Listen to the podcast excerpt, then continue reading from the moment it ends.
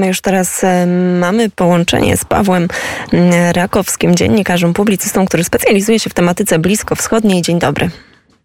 Dzień dobry, dzień dobry Państwu. Zaczynamy od wizyty ministra spraw zagranicznych Zbigniewa Rała w Istambule. Proszę opowiedzieć coś więcej w tym temacie. No tak, e, minister Rał e, odwiedził Turcję, dalej przybywa w Turcji. Dzisiaj wieczorem ma się spotkać z prezydentem Erdoganem tematem e, tak właściwie naczelnym, który e, polski minister rozmawiał dzisiaj ze swoim tureckim odpowiednikiem, a i też będzie e, rozmawiał z tureckim prezydentem, jest kwestia zniesienia tego weta tureckiego odnośnie akcesji Finlandii i Szwecji do Sojuszu Północnoatlantyckiego. Wedle komunikatów prasowych minister Rao jest w dobrej myśli, że będzie sukces. E, to jest e, bardzo ważne. Turcy oczywiście mają swoje argumenty, które chcą e, wykorzystać do, do tego, żeby coś ugrać. Natomiast tak, no, tutaj bardzo dużo miejsca poświęcono kwestii takiej jak chociażby wojna na Ukrainie, to znaczy coraz więcej w mediach mówi się o tym, że Turcja mogłaby w pewien sposób, no może nie żerować, ale doprowadzić doprowadzić do tego, że port w Odessie będzie odblokowany, dzięki czemu transporty ze zbożem będą mogły płynąć innymi na Bliski Wschód, czy też e, do Afryki Północnej. E, to jest temat niezwykle istotny. No i też e, sprawa zasadnicza jest teraz taka. Wizyta polskiego ministra spraw zagranicznych jest tak jakby kolejną wizytą polskiego dyplomaty na Bliskim Wschodzie w bardzo krótkim czasie. Widzimy, że nasze państwo zaczyna odgrywać coraz większą rolę, to znaczy e, Europa jest tak jakby podzielona na obóz amerykański i obóz antyamerykański. My tutaj jesteśmy w tym obozie amerykańskim.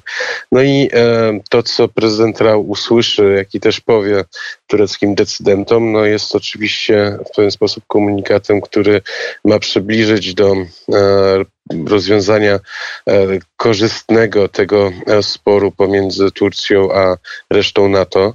E, Turcja wiemy, że chce tutaj wymusić na szczególnie Szwecji czy też Finlandii tak, tak właściwie zaprzestania poparcia dla kurdyjskich organizacji takich jak PKK, które zdaniem Ankary czyhają na terytorialną integralność państwa tureckiego. Oczywiście sprawa jest o wiele bardziej skomplikowana niż tylko um, kwestia kurdyjska, to znaczy no, tak właściwie no, prezydent turecki nie, no, nie może wymuszać na, na państwach europejskich, komu sympatyzują, a komu nie. To jest, to, jest, to jest oczywiste. E, z drugiej strony też widzimy, że e, Turcja w pewien sposób zamierza e, no, prowadzić dalszą politykę, albo raczej nawet i konfrontację z Kurdami. Tutaj coraz głośniej się mówi o tym, że Turcja zamierza na dniach e, rozpocząć operację militarną w północnej Syrii, która miałaby kontynuować tworzenie tak zwanego pasa bezpieczeństwa na terytorium kontrolowanych przez Kurdów e, w północnej Syrii. Tutaj wedle założeń strategicznych e, ten pas miałby wynosić około 30 kilometrów to by była tak jakby kontynuacja tej operacji z 2019 roku. E, no, Turcja w pewien sposób wyraża determinację do, do tej operacji. E, no to jest, to jest, to jest dość, dość mocno istotne, ale z drugiej strony też oczywiście pozostaje teraz kwestia całych relacji, całościowych relacji pomiędzy Turcją i Sojuszem Północnoatlantyckim. Wiemy, że mm, tutaj mamy dość duży rozdźwięk w ogóle interesów. E, tutaj my, jest będąc na wschodniej flance, oni będący na południowej flance. No, różnica jest zasadnicza taka, że e, Turcja ma około 700 tysięcy żołnierzy, drugą armię NATO, a na pewno trzecią, e, trzecią jeśli chodzi po, po objętościowo na świecie. To jest bardzo poważny gracz, e, tylko że no, nie ma też już tak silnych argumentów, żeby e, wymagać aż tak dużo od Zachodu. E, przede wszystkim chodzi o to, że gospodarka turecka jest w bardzo poważnym kryzysie, waluta turecka jest tak właściwie no, blisko upadkowi. Drastycznie upada jakość życia Turków zarówno w wielkich metropoliach, jak i też na prowincji. W przyszłym roku mają być wybory prezydenckie, które to no, mogą nawet przywrócić prezydenta Erdogana do więzienia, ponieważ już raz Erdogan w więzieniu przebywał w 2001 roku, kiedy to był oskarżony o łamanie świeckiej konstytucji e, jako burmistrz e, Istambułu.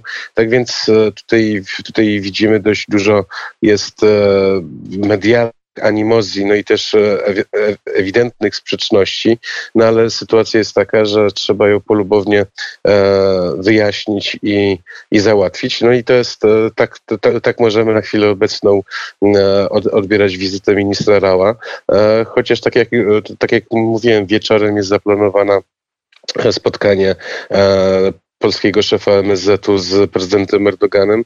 No i to będzie na pewno e, o wiele więcej będziemy wiedzieli, na czym stoimy na chwilę obecną, jeśli chodzi o e, sytuację wewnątrz Sojuszu Północnoatlantyckiego. Więcej natomiast wiemy na temat tego, że to Izrael zlecił zabicie pułkownika irańskiej gwardii rewolucyjnej. O tym rozmawialiśmy kilka dni temu na antenie Radia Wnet. E, no, na ten temat to chyba nigdy nic nie będziemy wiedzieć. E, to akurat Iran, to jest zdanie Iranu, a raczej też w dużej części opinii, opinii publicznej dowodów bezpośrednich nie ma i nie będzie.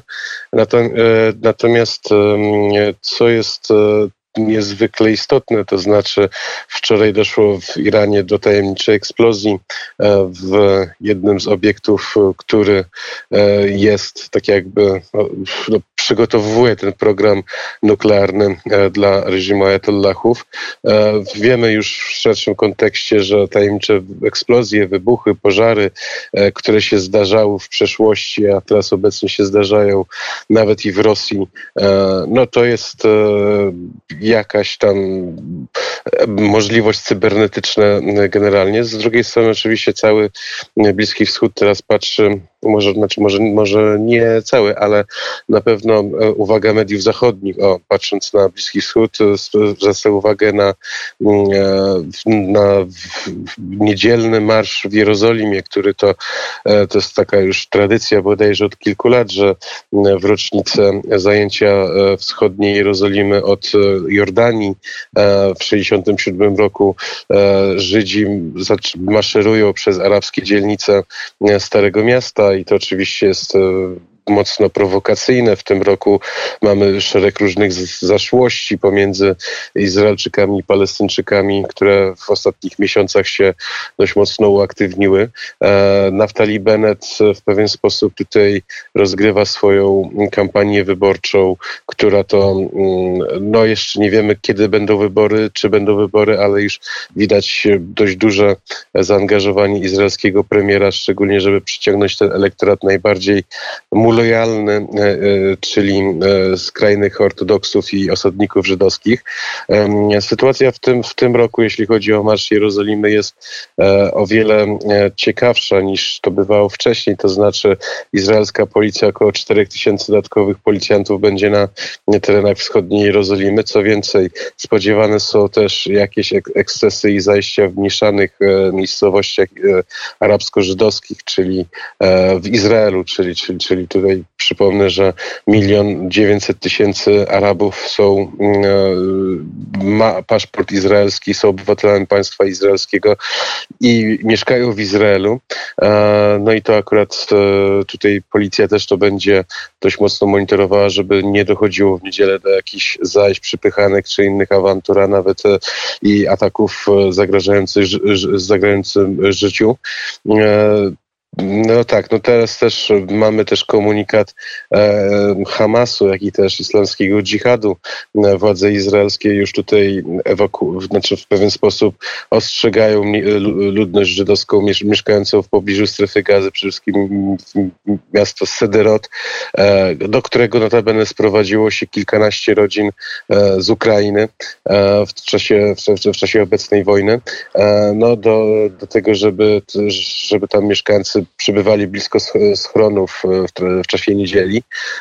No tak, no oczywiście tutaj ma to związek z tym, że chociaż plan tego marszu nie obejmuje wzgórza świątynnego, tylko przejście przez e, bramę damasyńską, czyli tak jakby serce starej, e, starego miasta w Jerozolimie i przemarsz e, w wąskich uliczkach, tak zwany Muslim Quarter, czyli dzielnicy muzułmańskiej, to jednak tutaj niewykluczone to, że jakieś grupy ekstremistów żydowskich będą chciały szturmem wejść do, na teren wzgórza świątynnego, tam gdzie się znajduje Meczet Al-Aqsa. No, Hamas tutaj zapowiedział oczywiście, że, że jeżeli do tego dojdzie, to zostanie uruchomiony e, ich system rakietowy, który to oczywiście jest w, w, tradycyjnie wymierzany w Izrael. E, no to jest tak jakby seria napięć, która oczywiście e, powoduje to, że jest, to zbliżają się raczej wybory. Co więcej, ostatnio E, izraelskie media podały, że ten eksperyment, nazwijmy to z arabską koalicją, partią, z partią Rami, Mansura Abbasa, no 70% ankietowanych Żydów stwierdziło, że to był eksperyment nieudany, e, tym bardziej, że e, no, nie przyniósł on jakiejś formy deeskalacji sprawy palestyńskiej to jest, to, to jest znamienne. Niemniej Kneset teraz e, dość mocno mm, pracuje nad tym pod, pod kierownictwem e, obecnego szefa e, MSZ-u, żeby przeznaczyć więcej pieniędzy budżetowych na arabski sektor, czyli na przede wszystkim poprawę jakości infrastrukturalnej arabskich miast i wiosek w północnej i południowym Izraelu. Tak więc no, to jest teraz będziemy obserwowali, co się dzieje, co się dziać będzie w niedzielę. A z drugiej strony oczywiście też mamy takie doniesienie, że e, już tutaj jak rozpoczęliśmy naszą rozmowę o Turcji, to też mam takie doniesienie, że e, nowy, nowy kalif państwa islamskiego Al-Quraishi e, został złapany przez, przez tureckie władze na terytorium Turcji przy pomocy izraelskiego Mossadu. Tak więc tutaj widzimy, że że to, to, też jest takim poważnym sygnałem, tak właściwie medialnym przynajmniej o tym, że współpraca turecko-izraelska, która była zawieszona przez ostatnie lata, a nawet i dekady, czy może na pewno pół dekady, e, wróciła i, i to jest e, ważny komunikat e, tak właściwie dla Bliskiego Wschodu i dla świata. I tutaj musimy postawić e, kropkę, bo za momencik godzina 17 na naszych zegarach to znaczy, że czas na wiadomości w Radiu Wnet. Bardzo serdecznie dziękuję. Paweł Rakowski, dziennikarz, publicysta, który zajmuje się Bliskim Wschodem, był gościem Radia Wnet. Dziękuję. Dziękuję bardzo, do usłyszenia.